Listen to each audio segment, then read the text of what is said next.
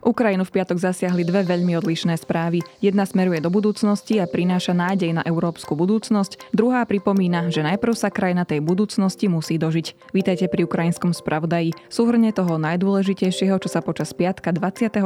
júna udialo vo vojne na Ukrajine. Ja som Ľubica Melcerová, správy pripravil Matúš Krčmárik.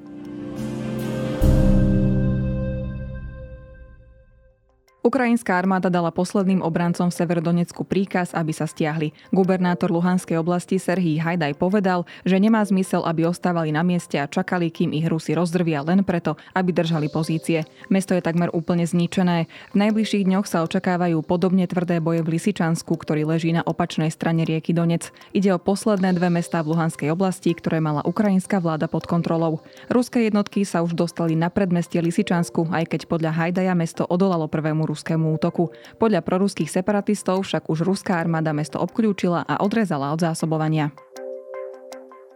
Ukrajinská armáda sa spolieha, že ruský postup môžu zvrátiť dodávky zo zahraničia, no ani americké zdroje televízie CNN neočakávajú, že by sa tak stalo okamžite. Dosiaľ posielané systémy majú totiž len obmedzený rozsah aj počet rakiet, čo má zabezpečiť, aby ich Ukrajinci nevedeli použiť proti cieľom na ruskom území. Televízia cituje amerických predstaviteľov, ktorí sa dostávajú k správam spravodajských služieb. Tie tvrdia, že Rusom sa podarilo pri cielených útokoch zničiť aj niektoré z nových zbraní dodávaných západom. Rusko sa podľa nich poučilo z chýb zo začiatku invázie, lepšie koordinuje letecké a pozemné útoky, zdokonalilo logistiku aj zásobovanie a preto sa agresorovi darí postupovať. Američania zároveň oznámili ďalšiu vojenskú pomoc Ukrajine v hodnote 450 miliónov dolárov. Pri výbuchu auta v Chersone zomrel Dmitri Savlučenko, ktorého na okupované územie dosadila Moskva. Rusko jeho smrť označilo za teroristický čin. Chersonskú oblasť hraničiacu s Krymom obsadili Rusi hneď v prvých dňoch invázie. Na kolaborantov, ktorých armáda dosadila na úrady, sa už uskutočnilo niekoľko útokov. Toto je prvý smrteľný. V oblasti, kde Moskva zavádza rubeľ a napríklad ruské osnovy do škôl, je pomerne silné odbojové hnutie, ktoré podporuje aj ukrajinská vláda. Európska rada, na ktorej vo štvrtok a v piatok rokovali lídry štátov Európskej únie, pridelila Ukrajine a Moldavsku štatút kandidátskych krajín. Lídry priznávajú, že ide o politické rozhodnutie, ktoré ukazuje jednotnú podporu únie napadnutej Ukrajine. Vedúci ukrajinskej prezidentskej kancelárie Andrii Jermak reagoval, že Ukrajina urobí všetko pre rýchle začatie prístupových rokovaní. Hovorca Kremľa Dmitri Peskov rozhodnutie lídrov únie označil za vnútornú záležitosť bloku. O Moldavsku povedal, že sa snaží byť európskejším ako samotný Európa Európania a že miestni politici dúfajú, že čím protiruskejšie sa budú vyjadrovať, tým viac ich v Bruseli budú mať radi. Od júla bude predsedajúcim štátom Európskej únie Česká republika a kľúčovou udalosťou jej 6-mesačného pôsobenia by mohol byť summit medzi Európskou úniou a štátmi, ktoré ešte nie sú členmi. Vznikol by tak koncept širšej Európy. Premiéra Petra Fialu o to na samite lídrov v Bruseli požiadal francúzsky prezident Emmanuel Macron a predseda Európskej rady Charles Michel. Na plánovanom samite by sa mohla podľa Fialu zúčastniť aj Ukrajina.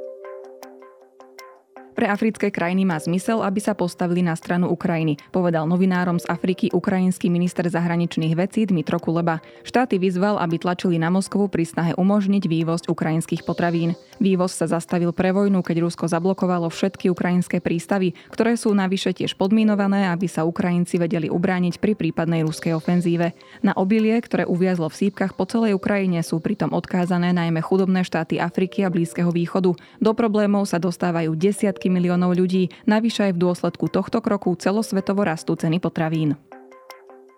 Ukrajina podala na Európsky súd pre ľudské práva sťažnosť na Rusko. Viní ho z hrubého porušovania ľudských práv. Ide však iba o symbolický krok, keďže Rusko odmieta rozhodnutia Európskeho súdu rešpektovať. Ruská invázia je podľa Kieva nezákonná z hľadiska základného dohovoru o ľudských právach Rady Európy, pod ktorú spadá Európsky súd pre ľudské práva v Štrásburgu. Rada Európy však Rusko tri týždne po začiatku invázie na Ukrajinu vylúčila. Rusko potom prijalo zákon, že verdikty zo Štrasburgu uznávať nebude, od súdu úplne odchádza v septembri.